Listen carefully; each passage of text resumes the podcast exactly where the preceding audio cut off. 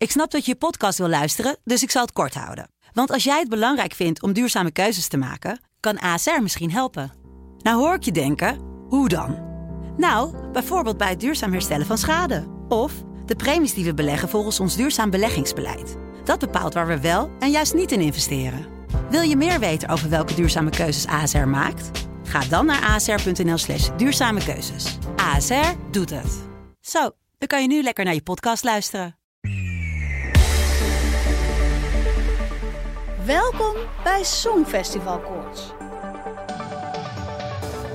De podcast met alle ins en outs over het Eurovisie Songfestival.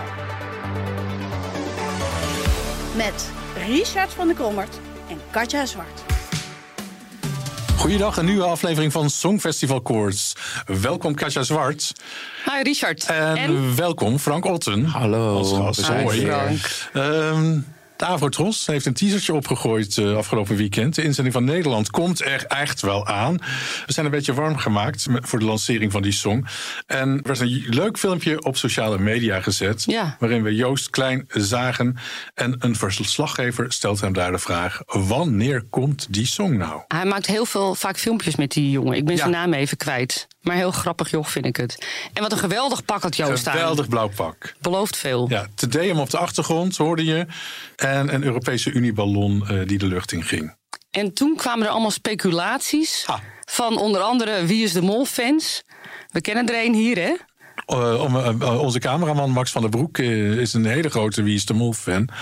Hij ging kijken naar het aantal vingers dat omhoog stond. En hij haalde daaruit dat 8 maart de presentatie zou zijn Ja. van de Nederlandse inzending. Een andere deskundige bij Shownieuws, die had weer ook een theorie met vingers en dingen, maar die zag daar 14 maart Ja. in. Weer anderen zien over twee weken. Maar eh Twan van der Nieuwenhuizen had gezegd toch eind februari, begin maart, kan ik me herinneren. Ja, dus dat houden wij aan. Al houden wij dat aan?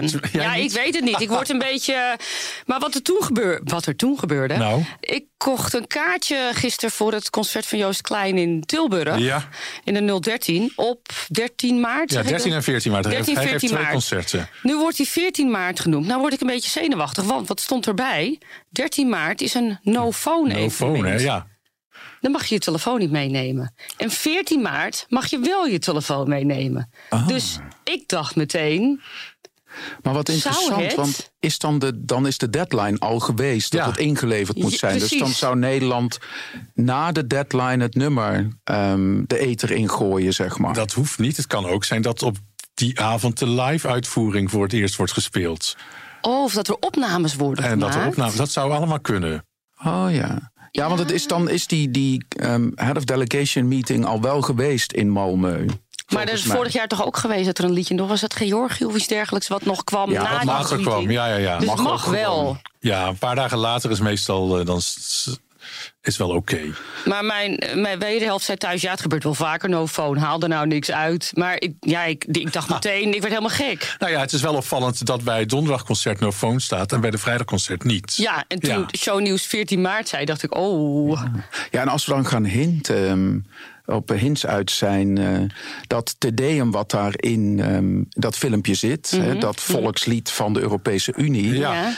Ik zou het wel een hele bold move van hem vinden als hij die jingle gebruikt in zijn liedje. Oh, maar is dat is toch wel eens gebeurd? of niet? Nou, die Rodolfo met El Chiqui Chiqui. Oh, wat was dat die- slecht. Maar 2000? die begon namelijk zijn liedje, want ik heb het teruggekeken, met Old MacDonald Had a Farm. Ja. Dus op de een of andere manier mag je dus een jingle van een ander lied gebruiken. Wat de regels daar precies voor zijn, weet ik niet.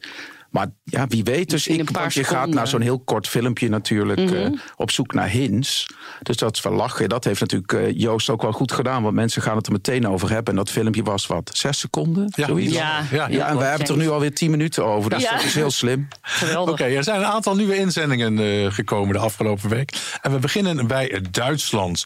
Duitsland heeft de zanger Isaac eh, gekozen, 28 jaar, met het liedje Always on the Run. En de uitslag was eensgezind. Hè? Isaac won met het hoogste puntenaantal van, van zowel de jury als de tv-kijkers. Maar de jury ging alle kanten op qua 12 punten. Toch? Klopt. Ja, met als uitslag wel ook Isaac bovenaan. Hij, hij stond gewoon bovenaan. Maar- ja. Ja, Bijna- ver bovenaan zelfs. Bijna ieder land had een andere 12 punten volgens Ja, mij. de verdeling. ehm, eh, een van de redenen waarom ik hier eh, vandaag ben Ja. eh, aangesloten is omdat ehm, ik bij de. Ik woon in Berlijn, dus ik, ik kon naar de, de nationale finale. ehm, kon ik. Richard had ervoor gezorgd dat ik daar als pers bij kon zijn. Natuurlijk ook omdat Bodine Monet meedeed. Eh, een Nederlands eh, eh, meisje of dame die ehm, met een heel mooi liedje, heel leuk liedje meedeed. Waarvan de mensen ook echt wel hadden gedacht dat het goed zou scoren. En dat heeft het ook zeker gedaan. En het leuke is dat we Richard haar dadelijk eh, ook nog even gaat bellen. Dan kan ze over haar eigen ervaring kan ze vertellen. Wil je haar eerst bellen en dat we het dan over de uitslag hebben? Of zullen we het nu over de We uitslag gaan het hebben? eerst even over de uitslag hebben. Jij bent er geweest. Hoe was het georganiseerd? Die puntentelling, wat kun je daar nog over vertellen? En je bent ook na afloop bij de persconferentie van Isaac geweest, heb ik begrepen. Juist. Ja, het was, we werden uit, ehm, eh, uitgenodigd eh, dan door de NDR, de omroep die het organiseert. En daar kwamen we in het perscentrum terecht met het head of press van de NDR. En dat was echt top verzorgd. Kan niet anders zeggen. Er stonden een paar tv's, goede boksen, drankjes. eh, eh, broodjes. Het was allemaal heel goed ge- geregeld. Dus op een gegeven moment, ehm, ik zat daar met ehm, naast twee heren, Hans en Andreas, van ehm, een beetje tijd voor Songfestival. Ja, ja, ja. Hele leuke kerels, ook Nederlanders. Dus we zaten zo naar de show te kijken. Natuurlijk kwam Bodien. En eh, ze hadden de volgorde zo gedaan dat de mensen van wie ze zouden verwachten, hadden verwacht, de pers althans, dat ze zouden winnen. Dat was of Bodine eh, Monet of eh, Riek of Marie Ruim, de dochter van Matthias Ruim. En Michel, die ooit mee heeft gedaan voor Duitsland aan het Songfestival. Die zaten naast elkaar. Achter elkaar kwamen die. En dus de show was, eh, de liedjes waren voorbij. En toen kwam de puntentelling van de jury. Ja, en bijna, het werd steeds stiller daar in die persruimte. Want in één keer kwam Isaac, waarvan niemand eigenlijk had verwacht dat Nee. hij een potje zou breken. Daar, die stond in één keer vier bovenaan. En eh, Marie Ruim, waarvan iedereen had gedacht, nou dat is echt de slager. Die gaat meedoen voor de winst. Die was eigenlijk na de juryfoto al kansloos. En eh, dus die hebben we daar nog in het perscentrum eh, hebben we die gezien, die uh, juryvoot. En daarna werden we door de. Ik zat er ongeveer 15 minuten tussen voordat de televoot uh, kwam. En toen werden we door uh, de head of press meegenomen naar de zaal. Stond ik daar in één keer echt. Nou ja, voor het podium. Heel bizar sta je daar. Uh, naast praktisch Barbara Schöneberger, die vrouw die dat presenteerde. Ja, zij is echt top. Dat, die vrouw ja. heeft zo'n goede humor. Ik weet niet voor de luisteraars die het hebben gezien, maar zij is echt heel erg leuk. Dus ik kan alleen maar hopen dat als Duitsland ooit wint, wat ik dit jaar vrees dat niet gaat gebeuren, maar dat uh, zij dan het Eurovisie Songfestival gaat presenteren. Dat zou echt, uh, echt top zijn. Dus we stonden daar voor dat podium en toen kwam de televoot binnen. En um, we hadden eigenlijk al van tevoren met z'n allen uitgerekend van uh, Isaac moet echt heel weinig punten krijgen van de televoot. Wil überhaupt een ander kunnen winnen. Ja. Dus, uh, en uh, Bodien stond de tweede of derde op dat moment. En die kreeg toen bij de uh, telefoot helaas maar vier punten. Ja, toen was de spanning er al af. Want toen wist iedereen al van Isaac kan het niet meer, niet meer verliezen. Dus dat was eigenlijk best wel een beetje een, een, een domper. Omdat ja, je denkt ook bij jezelf, hebben wij nou wat gemist als pers? Hoe kan het dat we er zo naast hebben gezeten? En uh, toen kwam uh, Isaac het podium op. En nou, ik moet je zeggen, daar kwam echt een zo'n gouden glitterconfetti regen naar beneden. Ja. Nou ja, echt, echt als Greta Thunberg had gezien, was ze drie dagen overstuur. Dat was echt zo erg. Dus die hele zaal lag vol. Je kon ook bijna niet meer lopen, want het was veel te glad. Oh. Dus die, eerst moest die bühne vrijgemaakt worden voor uh, Isaac om erop te kunnen lopen. En dan zie je daar zo'n jongen en uh, het was een beetje Salvador Sobral was het. Want die weet niet wat hem overkomt, toch? Denk nee, ik? die had het ook niet echt verwacht. Maar een hele puur authentieke jongen. Maar ja, die kleding, ja, sorry, maar je kon de mottenballen bijna ruiken. Je dacht echt van, wat is dit? En uh, toen gingen ze vragen stellen. En uh, iemand van de ARD, die stopt de microfoon onder zijn neus. En hij zegt dus eerst gewoon voor nationale televisie, zegt die jongen... ik moet ontzettend pissen. Dat is gewoon... Ja, moest ik moest pinkelen, zegt hij. Ja. Dat is het eerste wat hij zei. Dus dat was heel leuk. Dus uh, toen had je meteen door dat de hele authentieke jongen is. Die je helemaal niet in een, in een mal weet te krijgen. Die jongen gaat gewoon heel erg zichzelf zijn. Daar in Malmö. Dat is op zich wel goed nieuws. Ja, ja, en ik zag wel een beetje de head of press kijken van... oh, dit wordt volgens mij een pittige, ja, de pittige editie van, voor mij. onverwachte dingen. Ja, ja. zo'n ongeleid uh, projectiel. En uh, wat wel jammer was, daarna werden de uh, andere kandidaten werden al vrij snel het podium afgestuurd. Waardoor ik ook de kans niet meer had om uh, met Bodien uh, te spreken. Maar wat wel heel leuk was, is de volgende dag uh, vlieg ik van Berlijn naar Amsterdam. En wie zit bij mij aan boord? Bodien. Dus dat was heel leuk. Dus we zaten naast elkaar, hebben heel gezellig zitten kletsen in het uh, vliegtuig. Maar ik vind het leuker als zij haar eigen ervaring uh, kan vertellen. Hallo, Bodie Monet hier. Dankjewel dat ik even te gast mag zijn bij jullie podcast van het Songfestival Kort. Ik heb zelf ook naar jullie geluisterd, dus superleuk dat ik uh, ook even te horen ben. Um, ja, ik zal even kort vertellen over mijn ervaring bij de Duitse finale voor het Songfestival. het was echt zenuwslopend, super intens en ja, het was gewoon echt geweldig. Het was echt een droom die voor mij uitkwam. Tuurlijk had ik wel liever willen winnen. Maar um, ja, het is eenmaal zo. En uh, volgend jaar wil ik sowieso het opnieuw gaan doen. En wellicht voor Nederland. Zou, uh, ja, dat zou natuurlijk helemaal geweldig zijn. Um, ja, dus het was een hele intense week. En we waren heel erg veel met elkaar. Dus dat was heel erg fijn. En um, je merkte een hele goede sfeer tussen, een, ja, tussen de kandidaten. En natuurlijk moesten we tegen elkaar gaan, maar we hadden juist heel erg veel steun en liefde voor elkaar en voor elkaars muziek. En dat vond ik wel echt super mooi om dat mee te maken ook. En uh, we werden best wel hecht in een korte tijd. En daarom gun ik het Isaac zo erg, want ja, hij is gewoon zo'n positieve energie. En hij heeft ook zo lief met zijn vrouw en zijn twee kindjes gelijk filmpjes gestuurd de volgende dag dat hij ons onze shows, of onze um, optredens ging kijken. En ja, het is gewoon dus een hele grote betrokkenheid met elkaar en dat is super mooi. En vanuit het team ook uit Duitsland heb ik echt heel veel respect voor. En je werd zo goed begeleid en er werd heel erg naar je geluisterd. En de begeleiding was echt geweldig.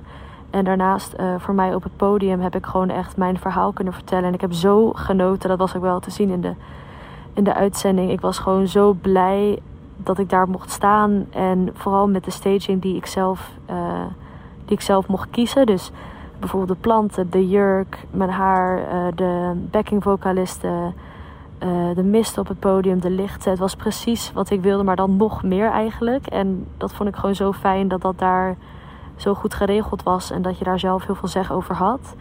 Um, dus ja, ik kijk echt heel erg terug op een hele positieve, uh, bijzondere ervaring. En um, ik kan gewoon vooral niet wachten om volgend jaar het weer te gaan doen. En um, voor nu uh, zal ik gewoon nauw contact hebben met alle lieve mensen die uh, gereageerd hebben op mij en de fans ook. En um, ja, het is natuurlijk echt een hele fijne community. En vooral um, er is heel veel steun en liefde voor elkaar. En dat vind ik gewoon heel erg fijn. En daarnaast even over, de, over het stemmen zelf. Um, het was nogal zenuwslopend, denk ik, omdat de juryvotes echt heel erg uiteenliepen. En daar waren wij als kandidaten best wel van in de war. Omdat er zat niet echt een consistentie in per se. En het was ook heel anders dan de bookmakers en de Eurovision scoreboard en de media en um, ja, alle rankings die er eigenlijk gemaakt zijn afgelopen tijd. Dus dat was vooral voor ons echt van, Hè, wat gebeurt er? Het ging echt alle kanten op. En um, ja, ik baalde natuurlijk wel met, um, met de uitslag ook van de, van de thuisjury. Maar ja, uiteindelijk, het is nou eenmaal zo. En het is, komt erg aan op smaak en momentopname. En ik denk gewoon van, Isaac is gelukkig een hele sterke, sterke winnaar. En ik zie het hem gewoon heel goed doen op het Songfestival. Omdat zijn stem komt gewoon gelijk binnen. Vooral omdat ik natuurlijk live heb gezien. Ook bij elke repetitie. Hij zat er nooit naast. Het was altijd sterk, krachtig, warm. En ja, het, dat, dat is gewoon helemaal geweldig. Um, dus we waren echt ook super blij voor hem. En daarnaast, um, ja, daarnaast kijk ik uit naar volgend jaar. Überhaupt eerst kijken in Malmö natuurlijk. En dan uh, lekker stemmen. En dan uh, volgend jaar wellicht zelf. Uh, misschien voor Nederland. Nou ja, oké. Heel erg bedankt dat ik te gast mocht zijn. En wellicht tot snel. Doeg! nog vier landen hebben een keus gemaakt. We beginnen met Litouwen. Litouwen stuurt Sylvester Belt met het liedje Luktelk. En nou ja, die telefoon heeft die zanger met overmacht gewonnen. En de Roop, wat het nakijken daarbij. Die Derde, hè? Je zag de roep Ja. even in beeld. En ineens gaat die camera naar rechts. Ah, ik versta het natuurlijk allemaal niet. Hup, gewonnen. En ik, oh, oké, wat was dat? Heel apart. Ja, bij andere landen. Vooral ook omdat het een enorme lange show was. Ja. Dus dan de spanning, dacht je, nou, die wordt opgebouwd. Maar in één keer werd, de camera op de winnaar gezet, dat was het. Heel apart. Bij Denemarken liet ze nog een soort ehm, zandlopertje lopen. Ja. En bij andere landen doen ze punten. ja, maar- een soort spanning opbouwen Ja, of zo. Precies, maar dat gebeurde in Litouwen dus niet. Nou, in Denemarken werd ook een oud-gediende verslagen. Wasim probeerde het opnieuw, voor, eh, die we nog kennen uit 2014. En toen een mooie negende plek pakte. Voor Denemarken gaat de zangeres Saba met het liedje Sands. Wat vond jij van de... Heb je Denemarken helemaal gezien, Nee, Richard? nee, nee, nee want Nee. Ik, ik zat bij een popconcert in Tivoli Oh, het, zal wel niet. Ja. Ja. Ja. Wat wel Eh, heel ehm, interessant is trouwens, Ja? met al die oud-deelnemers die nog een keer mee wilden doen. Er was dit jaar echt een hele grote groep die het nog een keer wilde proberen. Kaino, De Roep, deze jongen, eh, noem maar op. En ze hebben het allemaal niet gehaald. Op eentje Nou, na, wacht die nu komt toe. zo. Op Ja. eentje na, die, komt, Oké. die komt zo. En wacht op Servië, zou ik zeggen. Ja, Ja. dat uh, Constructa inderdaad. Dat zou Ja. nog wel eens kansen kunnen maken. Dan Estland. Ja, sorry mensen, ik kan het Oh. niet uitspreken hoor. Ho, ho, ho, Denemarken. Oh, Denemarken. Jij wil nog even doorgaan met Denemarken. Denemarken. Er waren, eh, ten eerste waren er oud-deelnemers. Daar heb ik nog wel om gelachen eigenlijk. Ehm, want we zagen Vier in Vlammen uit 2021. werden nog even geïnterviewd. En Kirsten Sigaard, zeg jou dat iets? Nee. Heeft drie keer meegedaan, Richard. Jij moet dat weten. Oké, Hot Eyes. 84, 80, Hot ja, ja. Eyes, Ja, dan- 85 en 88. Ja, dan heb ik hem. Ik herkende er niet, ze had een bril op. Het leek of ze slecht zicht had. Ze, ik heeft- weet ze, niet. eh. ze heeft echt goed gescoord toen. Ja, ja, ze is ook wel een derde geworden. En was toen twee van die eh, drie deelnemers was ze zwanger. Wist je dat? Ze was zwanger en ze heeft ooit laten weten dat ze toen veel beter zong. Dat dat haar hielp. Oké, zwanger zijn. Is belangrijk. Dus wie er nog moet, even snel. Hup. Ehm, verder hadden we nog op het podium een, eh, een stiekeme politieke boodschap van de groep Oebloe. Ja, Ehm, volgens Extra Bladet, een, eh, een Deense krant, hadden verschillende leden van de groep kleine gesneden watermeloenen bij zich. Eén in de ketting, een ander in de haarklip en de derde op de bas. Dat is een gesneden watermeloen, is het symbool van de Palestijnse vrijheidsstrijd. En we hadden natuurlijk een onverwacht moment, want er kwamen demonstranten op het podium. Ehm, ik zat even te kijken en ik miste het natuurlijk weer, want ineens eh, ik zag heel snel die camera, die draaide weg. Eh, heel veel boegeroep in de zaal. En toen namen de presentatoren het over. En iedereen, shit, wat gebeurde daar? Ehm, ik heb eens flink lopen zoeken. Uiteindelijk heb ik eh, bronnen gevonden op, bij de Deense regionale zender TV2. Het ging, iedereen dacht natuurlijk dat heeft met politiek te maken. Het waren klimaatdemonstranten. Er stond op eh, de spandoeken het klimaat stort in één. Iets dergelijks. Ehm, maar eh, voor, voordat het begon. Voordat het begon. Eh, stonden er eh, buiten dat concerthuis, of hoe dat heet, stonden er eh, al 300 eh, an- eh, Palestina-demonstranten, pro-Palestina-demonstranten. Er is nergens een klimaatdemonstrant gezien. Dus ik weet niet of het vermomde demonstranten waren dat ze iets anders tevoorschijn wilden halen. Ehm, ja, en de, de hoofdredacteur van Cultuur die zei dat het dit vreemd vond, want ze hadden noodzakelijke maatregelen genomen. Maar goed, is het toch gelukt? Maar is dit niet. Het, ja, hier vrees ik dus wel ontzettend voor straks in Malmö dat dat. Nou, de beveiliging eh, moet echt 100% op orde zijn. gaat worden door eh, demonstranten en mensen die hun ongenoegen over bepaalde Ja, maar ja, als het maar niet uit, binnen gebeurt. Buiten terecht of ehm, niet terecht. Nou, het- bij de Telegraaf houden we toch van een stevige mening, of niet? Jazeker. Ja, ook in deze podcast. Ja, maar dat, Dat komt later, ja, de stevige mening. later. De stevige nou, mening komt vooruit. later. Ja. Oké, Katja, blijf jij alsjeblieft even aan het woord. Want Estland komt eraan. Ik wil me nog wel wa- wagen aan die songtitel. Nendes, Nendesk Kumidest. Ha, maar die groepsnaam. Ja, jij appte mij gisteren. Dit kan ik echt niet uitspreken. dit kan ik- ik denk, kan het nou, niet uitspreken, We leven in hoor. 2024, hebben we Google Translate voor. We gaan even luisteren. viis miinust ja puuloop nendest narkootikumidest. Nou, dat, was zowel, dus, dat eh, was zowel de Estland uit. groepsnaam als. Als de, Als de groep- songtitel. Als de songtekst. Goed oefenen, Richard, de komende tijd. Oké. Oké, het helemaal na Estland. Moldavië. Na, Moldavië. Wat een, trouwens, wat een, eh, wat een band. Heb je die band gezien? Ja, dat is toch heerlijk? Wat een gekkigheid. Ja, oh, nu is vind je het heerlijk. Weer gekkigheid. Finland was niet nee, lekker? Finland is te amateuristisch, vind ik. Oh, gaan we weer. Ja, maar ik vind het wel grappig inderdaad. Want op eh, social media ging het ook al meteen los. Ook op eh, Songfestival, eh, eh, op Facebook, op dat soort pagina's ging het ook helemaal los. Van nou, ehm, de Afro-Tros gaat spijt van krijgen dat ze Joost gekozen hebben. Want ehm, we krijgen nu heel veel van, eh, van dat soort acts. acts. Dus ehm, ik heb daar nog wel een reactie eh, op gegeven op Facebook. Toen heb ik gewoon geschreven... Lieve mensen, het is als op de wallen. Er staan een hoop mensen van plezier hun waren aan te prijzen. Maar het raam van Joost Klein gaat het beste bezocht worden. Dat kun je aan hem wel overlaten. Eh, na Estland, Moldavië. En daar hebben we er eentje die eh, terugkeert op het eh, Eurovisie-podium. Natalia Barbu. Deed in 2007 mee en gaat het opnieuw. heeft de strijd gewonnen in Moldavië wat- met het liedje In wat- Middle. Ik heb die compilatie alleen al. Goeie god, dat werd er vals gezongen, mensen. Ik had niet, ook niet heel veel verwacht van Moldavië, hoor, eerlijk gezegd.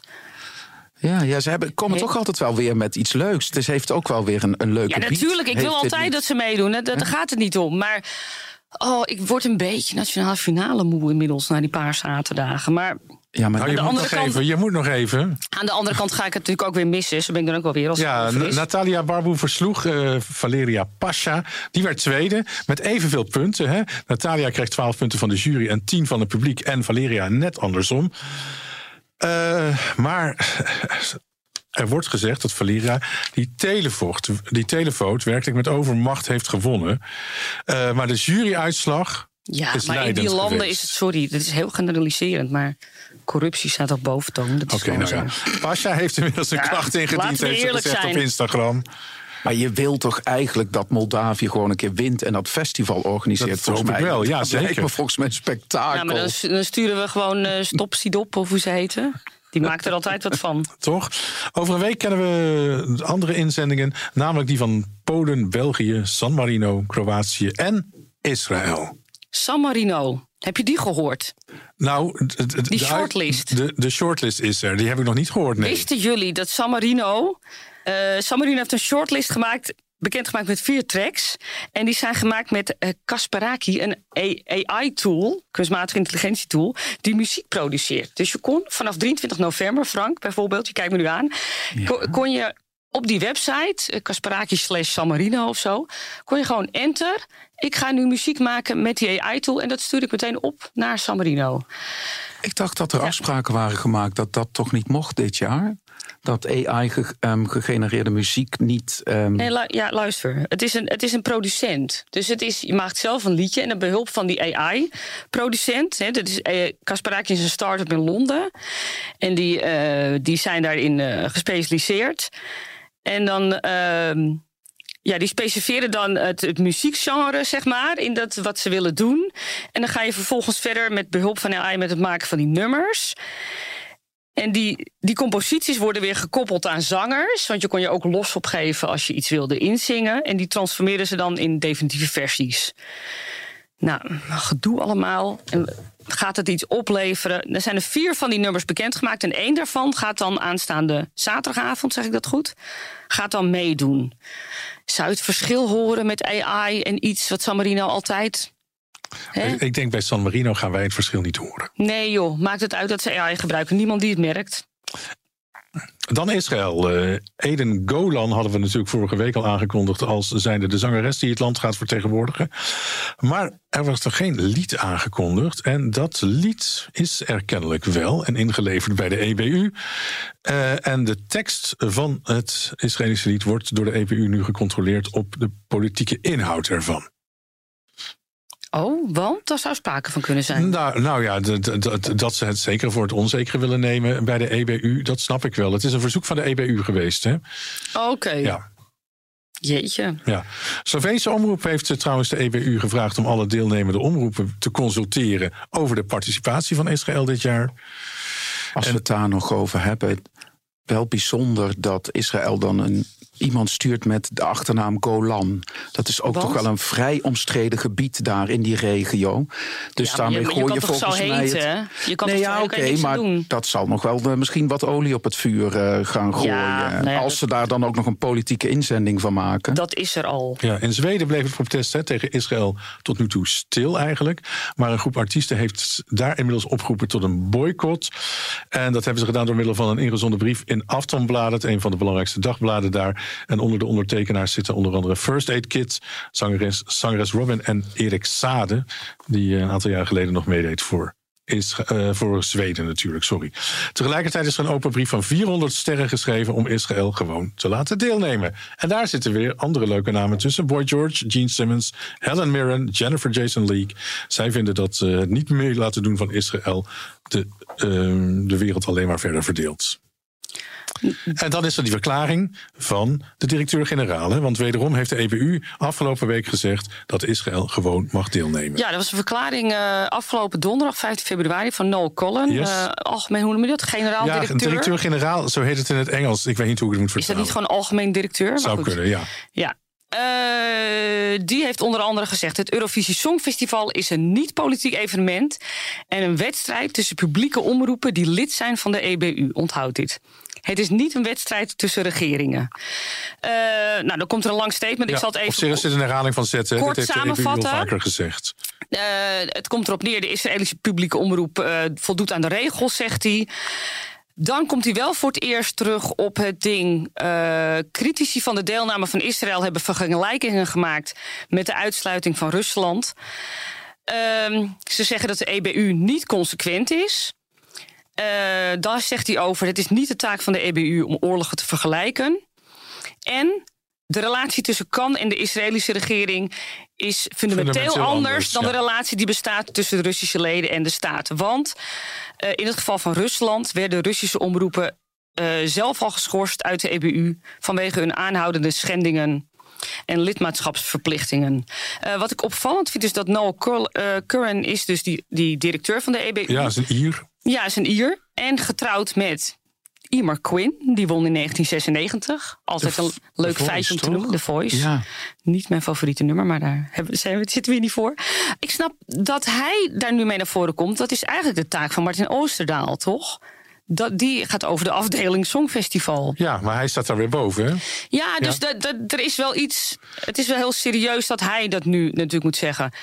Ik wil hier toch nog even dingen over zeggen. Oké, dan zeg je dat. eh, eh, het is niet te vergelijken, eh, dit en dat. Maar dan zeg je: het is een wedstrijd tussen de omroepen, publieke omroepen. Dus wat is een publieke omroep, Richard? Nou, de Avrotros is een publieke omroep. Ja, het is een organisatie die door de overheid in het leven is geroepen om informatie uit te zenden. En binnen democratie eh, heb je een onafhankelijke nieuwsredactie, toch? Bij zo'n publieke omroep. Dat betekent, heel simpel gezegd, Rutte en de regering mag zich niet bemoeien met de inhoud eh, eh, van zo'n programma. Oké, dat is in een democratie. Maar een staatsomroep of een staatszender, want het klinkt een beetje heel gewichtig dit, publieke omroep in een dictatuur is heel wat anders natuurlijk. Want daar wordt die redactionele inhoud volledig beheerst door de regering. En dan komen we bij Azerbeidzjan. En dat, dat is toch wel een heel groot pijnpunt. Want eigenlijk is het heel raar dat die mogen meedoen. Als jij, als jij zegt, het is een wedstrijd tussen publieke en dat je eh, Rusland eh, de afspraken schendt, dan heeft Azerbeidzjan die volgens mij ook eh, geschonden. En dan misschien niet tussen de EBU op, op Songfestivalgebied.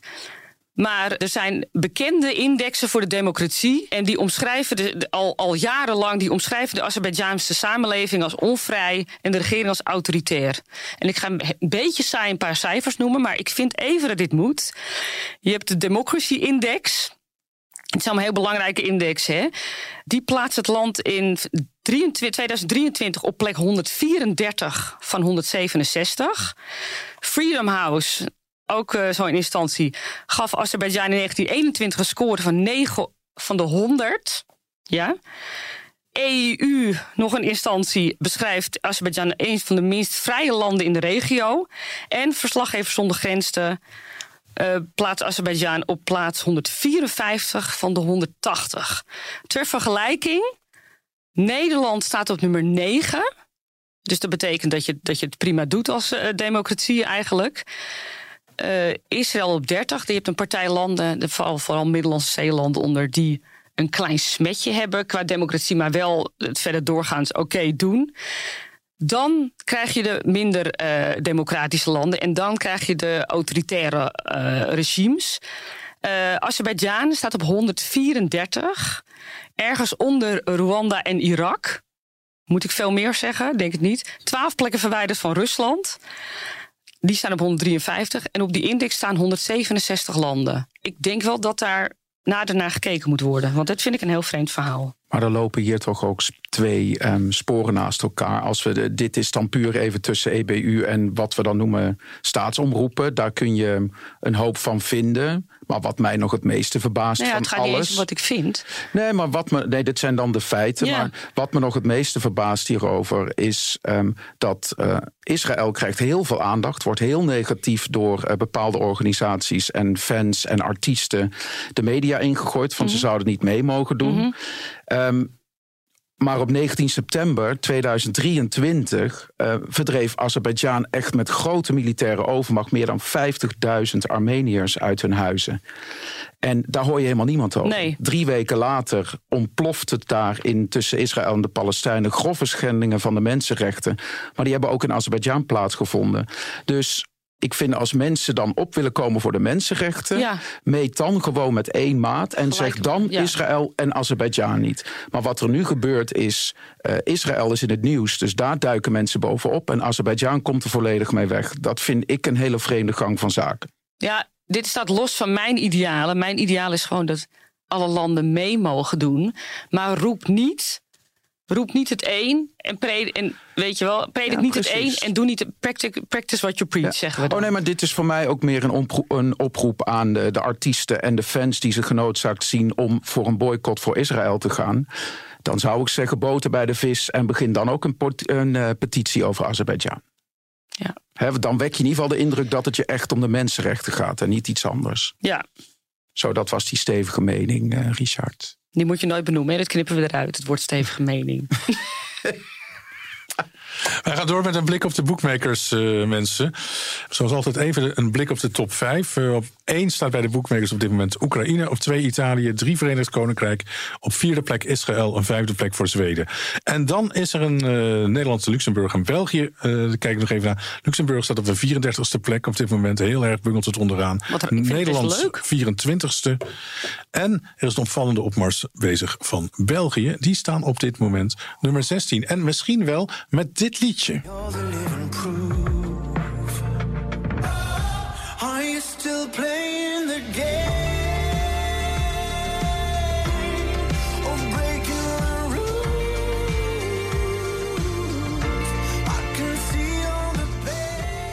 Het leuke is, afgelopen week heeft een klein groepje mensen de inzending van België al mogen beluisteren. Want die inzending is nog niet bekendgemaakt. Er wordt gezegd hè, dat die inzending Before the Party's Over heet. Nou, dat hoorde je net ook in dat geluidsfragment. En dat het medegeschreven is door uh, Pierre Dumoulin, die we nog kennen van City Lies, vierde werd met uh, Blanche. En uh, er was dus een bijzondere luistersessie in een studio in Lokeren. En Jasper van Biesen was daar aanwezig. We gaan hem even bellen. Hi. Jasper, hoi met Richard van der Kommert spreek je. Goedemiddag.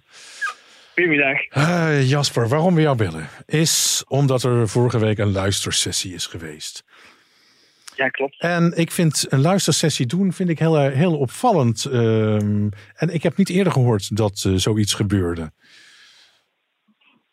Hoe gaat nee, zo... voor België is het alvast een uh, primeur, ja, ja. inderdaad. Hoe, hoe gaat zo'n luistersessie in zijn werk? Ja, zo'n luistersessie gaat eigenlijk heel um, specifiek in zijn werk. We werden met vijf personen maximum naar de studio gebracht. Ik moest ook mijn telefoon afgeven, zodat ik niet kon filmen of kon opnemen Aha. over het nummer. Dus alles moest wel geheim blijven. En moest hij zelf, was ook per groepje van vijf, was hij zelf ook aanwezig in die studio. En hij gaat een woordje uitleggen over zijn nummer. En dan duwde hij zelf op de play-knop. En dan zit hij in een studio met een heel goed surround geluid. Ik heb het nummer volledig in zijn studioversie gehoord door geluidsboxen. Dus geen videoclip, ik heb niets gezien, ik heb echt enkel geluisterd. Mhm. En dan nadat de drie minuten over waren, ja, ik hem dan, eh, kon je het even laten binnenkomen. En dan kwam Moesti, die in de hoek van de kamer stond, een beetje dichterbij. En dan eh, vertelde hij nog iets meer over zijn lied. En dan konden wij ook vertellen wat onze eerste indrukken waren. En je merkte wel dat hij langs de ene kant enorm opgetogen was om zijn nummer te, ehm, te delen met ons. Maar hij was ook heel zenuwachtig, dat merkte je wel. En is zo'n luistersessie, is, is dat eh, eh, de bedoeling dat dat, dat volgende jaren ook weer wordt gedaan? Smaakt het naar meer, wil ik eigenlijk vragen? Wel, langs de ene kant kan je natuurlijk je afvragen wat het doel is van zo'n luistersessie. Want ik heb het inderdaad op voorhand gehoord. En ik denk in totaal waren wij misschien met een goh, twintigtal personen als Mhm. iedereen bij elkaar gaat optellen. En ik heb dan achteraf wel op Instagram en X en op de website van festival.be hebben wij wel onze indrukken gedeeld om een beetje buzz te maken. Maar langs de andere kant ja, kan je ook je afvragen of dat wel ehm, voldoende is om een hype te creëren, want het zijn heel weinig mensen die het gehoord hebben. Dus het is misschien wel fijn dat er een beetje extra promo rond gemaakt wordt. Maar of het echt een heel groot doel op zich heeft, ja, dat weet ik eigenlijk niet. En dan als, je een paar woorden moet vertellen hoe het lied is, wat zou je dan zeggen? Wel, het lied heet The Party's Over. Dat is ondertussen al bekendgemaakt, zo heet het nummer. En het is een nummer dat heel traag en heel intiem begint. Dat is meteen ook een risico op het Songfestival, vind ik, anno 2024. Want de meeste mensen willen van in het begin gepakt worden. Dat gaat bij de Belgische song anders, want die is heel klassiek opgebouwd, begint traag en werkt dan toe naar een eerste refrein en naar een nummer dat op het einde volledig openbreekt. Het is heel donker, het is een beetje ja, soul, het is een beetje pop. En ehm, ja, het, het is heel kwaliteitsvol, vind ik wel, heel artistiek. Er is heel veel te doen op, op, ehm, op, op vlak van podium en staging, sowieso. Ehm, maar het is, het is ja, geen nummer dat je kan vergelijken met onze inzending van vorig jaar, Because of You. Het is veel donkerder en ook iets minder meezienbaar. Dat is het ook wel. Het is een, een soort belevenis, die drie minuten, maar niet echt een soort tattoo dat meteen in je hoofd blijft plakken. Oké, dan als ik jou goed beluister, dan gaat de energie van het nummer stijgend in een stijgende lijn en wordt het steeds krachtiger, die- deze song. Ja, inderdaad. Het lied van België werkt echt toe naar een, een heel positief en krachtig einde. Ik verwacht dan heel veel licht op het podium. Ik verwacht heel veel ehm, dynamiek op het einde. Dus die laatste minuut, die grijpt je echt wel bij de keel. Dat vind ik echt wel. Het zal gewoon zaak zijn om iedereen in die twee minuten vooraf aan het scherm te houden. Oké, dan tot slot het eindoordeel en een schot voor de boeg. Ik denk dat België een goede inzending heeft. Als je weet welke nummers er al gekozen zijn, denk ik wel dat België in de running is om een heel mooie notering te halen. Oké, we houden contact daarover. Dankjewel Jasper. Heel graag gedaan en veel succes nog. Merci bien. Leuk om hem weer te horen trouwens, van songfestival.be, hè, moeten we er altijd even bij Ja. zeggen. Polen wordt nu bekendgemaakt, terwijl we dit opnemen. Dus dat, dat komt niet nog. Oh, Frank gaat meteen kijken op zijn telefoon. Eh, dan hebben we, was er al bekend dat Australië zijn lied 6 maart bekend zou maken? Oké, dan ben ik daar weer te laat mee. Want daar Griekenland. is de roddel dat eh, eh, Danny Minogue zou gaan hè, in Australië. Die geruchten worden... hem- Die hebt die jongens van Aussie Vision. Ja. Die hadden het er ook al over. Dat zou wel een stunt zijn. Oké. Ja. Oh, dat zou geweldig zijn. Naast Olly Alexander er nog een grote ster erbij. Nou, fantastisch. Eh, Marina Satti gaf een interview bij Vivi Blogs Ja. vrijdagavond. En maakte daar, tada, de titel van haar lied bekend. En dat is. Zari. Dat kan je uitspreken. Zari kan ik zeker Zari, uitspreken. Zari Dat- betekent dobbelsteen. Het gaat over geluk. En er zijn ook al opnames gemaakt voor de videoclip. Krijgt allemaal Griekse tenten. Ze zijn op de Acropolis geweest met de bekende choreograaf Fokas Evangelinos. Dus die gaat weer meedoen. Die kennen we onder andere van die leuke eh, deurtje-deurtje optreden van Moldavië in 2018. En heel veel meer eh, dingen. Is volgens mij altijd doorgaan in de finale, die man. Wel een belangrijk. eh, Maar we hebben sowieso hoge verwachtingen van Griekenland. Hè? Ja? Ja, die Ja, zangeres. ik heb, ik, heb, ik heb hoge verwachtingen. Maar Ja. ik weet niet of we, we hoge verwachtingen hebben. Nee, de zangeres is, is, is, is zo, eh, zo energiek en zo met prachtige, leuke, eh, moderne muziek bezig met een Griekse twist erin. Ja, er dat wordt een leuke, het wordt een. Griekse twist. Dat Ja. heeft ze ook al verraden. Nog even over de livestreams van eh, de, de voorrondes. Ik krijg de hele op social media te zien... waar kan ik dat volgen, waar kan ik dat zien? Iedere zaterdagavond. Ik ga de luisteraars nu een tip meegeven. Eurovisionworld.com. Als je dat opent, heb je een kalender. En als je op het land klikt... ik geef nu even les... dan zie je de livestreams verschijnen. Je kan soms ook nog kiezen uit drie livestreams... met welke taal je commentaar wil. Geweldig. Ja, die van de livestream van de EBU, die werkt het beste. Zo heb ik ze afgelopen zaterdag. Oh, ja, en de ik heb allemaal, maar ook, volgens eh, mij zijn dat dezelfde. Maar je hebt nog wat extra linkjes voor mensen die anderstalig Ja. zijn. Ja, het is leuk. echt heel leuk. Dan eh, kun je echt die eh, nationale finales echt heel leuk. eh, Ja, dus niet moeilijk doen, niet zoeken op Twitter naar linkjes. Eh, Henk, ik kijk naar jou. Je weet. eh, Eurovisionworld.com slash calendar. De Grabbelton. Hier in het midden op tafel staat de grabbelton. En we hebben een gast, die mag grabbelen. En dan is de bedoeling dat je dat kaartje aan de technicus geeft en die start het lied. I was just a little boy, I did not know. I better let you go. To find Ja, Monster Like Me. Monster Like Me, prachtige dame met rood haar. had En een zij. leuke vrouw ook was dat, Ja. dat weet ik nog. Het was een van de weinige mensen die niet saai was in de persconferentie. Oké. Ja, ze was nogal droog. Dat is de droge humor. Daar hou Ja, als je van. dat terugkijkt, als, eh, als je een paar jaar dan teruggaat, dan het was wel een heel sterk jaar qua eh, liedjes. Ja? Er zaten echt wel een paar hele Ja, 2015 was- goede. Hoeveel is dit geworden, Het is Richard? achtste geworden. Oh, ja, ik was helemaal eh, verliefd op die, eh, die breekbare stem van die zanger. Wit, wit jasje had hij aan, herinner ik me nog. Oh, dat weet jij dan weer. Ja, schitterende inzending. En, en wat ook heel mooi was, de zaal werd ook in beeld gebracht. En al die lichtjes van die telefoons. eh, Ja, ja, dat was fantastisch. was sowieso een leuk jaar voor Ja. die 2015. Wenen was eh, top eh, songfestival. Weg. won natuurlijk dat jaar. Dat, ja, ik was niet zo weg van dat lied. Wat vond je van de winnaar van 2015? Ja, wel terecht. Weet je, ja, de Zweden kennen de formule gewoon heel goed. Dat hebben ze vorig jaar met Loreen ook weer laten zien. En dat is ja. toch ehm, hoe je de punten Ja, bij nee, elkaar, hartstikke goed eh, gedaan. Maar- verzamelt. En natuurlijk, dat was ook wel dat eh, Rusland toen eh, tweede werd. En dat ze, dat weet ik nog heel goed, dat dat lied begon. Nadat ze de Krim binnen waren gevallen, begon dat lied met... eh, ehm, We are the world's people. Of nee, ze hadden die LGBT-rights. eh, daar eh, ging het eh, mis destijds. Dus dat was ook wel bijzonder dat Rusland toen bijna het Songfestival weer won. Het jaar daarvoor stonden Oh God, mensen die boe te roepen in de zaal. Ja, en het jaar daarna zouden ze weer Maar bijna die winnen. vrouw echt... Ik vond het een leuk nummer. Ik heb het keihard meegebleerd in de Euroclub. Maar die vond ik zo schijnheilig overkomen. Oh. Ja, ik vond Met die grote hertenogen. Ja, Ja, het was geweldig Die staging gedaan. was geweldig. Het was geweldig Ja. gedaan. Ja. Maar, oh nee. Nee. Ja, soms heb je dat met mensen. Dat kan. maar A Monster Like Me uit eh, Noorwegen. Ja, ik vond dat ook inderdaad een hele mooie inzending. Prachtig. Leuk hè, wat je het uit die grabbelton zo eh, toevallig kan halen. Dan eh, sluiten we af. We zijn bijna weer bij het einde van deze editie van Songfestival Koorts.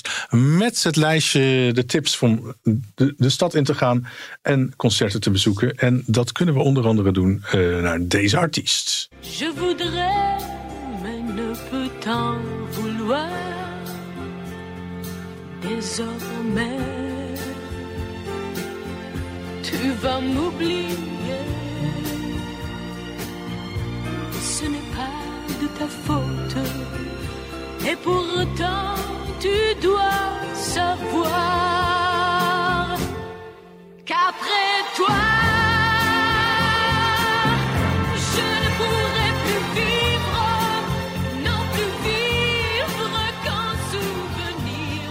Ja, we kunnen het niet vaak genoeg zeggen. We kunnen nog één keer naar Vicky Leandro. Die komt niet naar Nederland. Het lijkt wel of je ieder jaar hiermee komt. Ja. Of ze- Niet van het podium te slaan, die vrouw. maar die zou toch afscheid ervan. nemen? Ja, het is, gaat ze eh, dat nou echt doen? afscheidstournee, maar die heeft ze dus uitgebreid met twee concerten in België. Echt Grieks, hè? Alles in, uitstellen. Ja, 4 april in Antwerpen en 9 april in Oostende. Dit jaar wordt ze 75, hè? Ja, dat, Ehm. in Griekenland eh, tellen we er altijd vier jaar af, hè? dat weet je. Dan, eh, dan nog, eh, nog een klein nieuwtje over Raiven. Kunnen we, de, dus de zangeres die voor Slovenië uitkomt. Zij stuurde afgelopen week nog een persbericht uit. En zij maakt echt werk van haar promotie. Ze gaat optreden op de pre-parties in Athene, in Madrid, in Barcelona, in Londen, in Amsterdam en Stockholm. En ook nog eens tijdens de Dora, de eh, nationale finale in Kroatië. Er komt een pre-party in Athene. Ja. De eerste. Ja, in maart al, hè? Ze die willen alles gewoon voor zijn. Ik ben benieuwd, want eh, Grieken en organisatie, dat is wel een dingetje. Dus ik ben, maar ik, ik kijk ernaar uit, ik ben heel benieuwd. Nou, bovendien is het heel sterk dat ze al die pre-parties afgaat. Ja, dat is echt heel leuk. Ik, eh, dit jaar mag ik weer bij eh, de London eh, Pre-Party Ah. Als vrijwilliger werken. Daar heb ik ook echt heel veel zin in. Dat was vorig jaar echt zo leuk. Dus daar kijk ik heel erg naar uit. Dus eh, als jullie het leuk vinden, dat zal ergens Ja, nee, in april zijn. Dan vertel je- ik eh, We willen alles van je weten. Frank. Ja. Ehm, dan heb ik nog van twee luisteraars. Twee. We hebben niet alleen twee luisteraars, we hebben er veel meer. Maar ik kreeg een ontzettend lief berichtje van eh, Thomas Roelofsen. Hij is een Songfestival-fan en hij vindt het zo leuk om naar onze meningen te luisteren. En Thomas, wij vinden het heel fijn dat jij meeluistert. Dan uit het buitenland wordt ook geluisterd door Elma en Jim eh, Marone. Vooral door Elma. Jim die, eh, die spreekt geen Nederlands, dus dat is een beetje lastig. Eh, uit eh, Herkimer in eh Herkimer, moet ik zeggen, uit de staat New York. Elma is Nederlandse en die luistert graag naar onze podcast. Doe maar, die heeft me een zeg. berichtje gestuurd. En ze zei, ik kijk heel erg uit naar jullie forecasts. En toen moest ik erg lachen, maar ze bedoelt natuurlijk de, de meningen van het panel. Maar dan gaan mensen een beetje Amerikaans praten en dan krijg je dat. Ik moest denken aan het weer, maar We het gaat goed nieuws voor haar. Volgende week beginnen we weer met de meningen van het panel. En dan beginnen we de eerste vier liedjes te bespreken van dit Songfestivaljaar. En oh, voordat we afscheid nemen eh, van onze luisteraars. Het grote Songfestivalfeest komt op woensdag 8 mei op televisie NPO 3. En op zaterdag 1 maart is hij al te zien op BBC One. Vergeet ons niet te volgen op de Instagram. Je mag je vragen stellen, je mag je mening geven, je mag kritiek geven. Eh, Kom maar door. We vinden het heel leuk dat je ons volgt. Dank wel iedereen voor het luisteren. Frank Otter, bedankt voor je Heel komst naar de studio. En wij zijn er volgende week weer. Tot dan. Tot dan. Doei.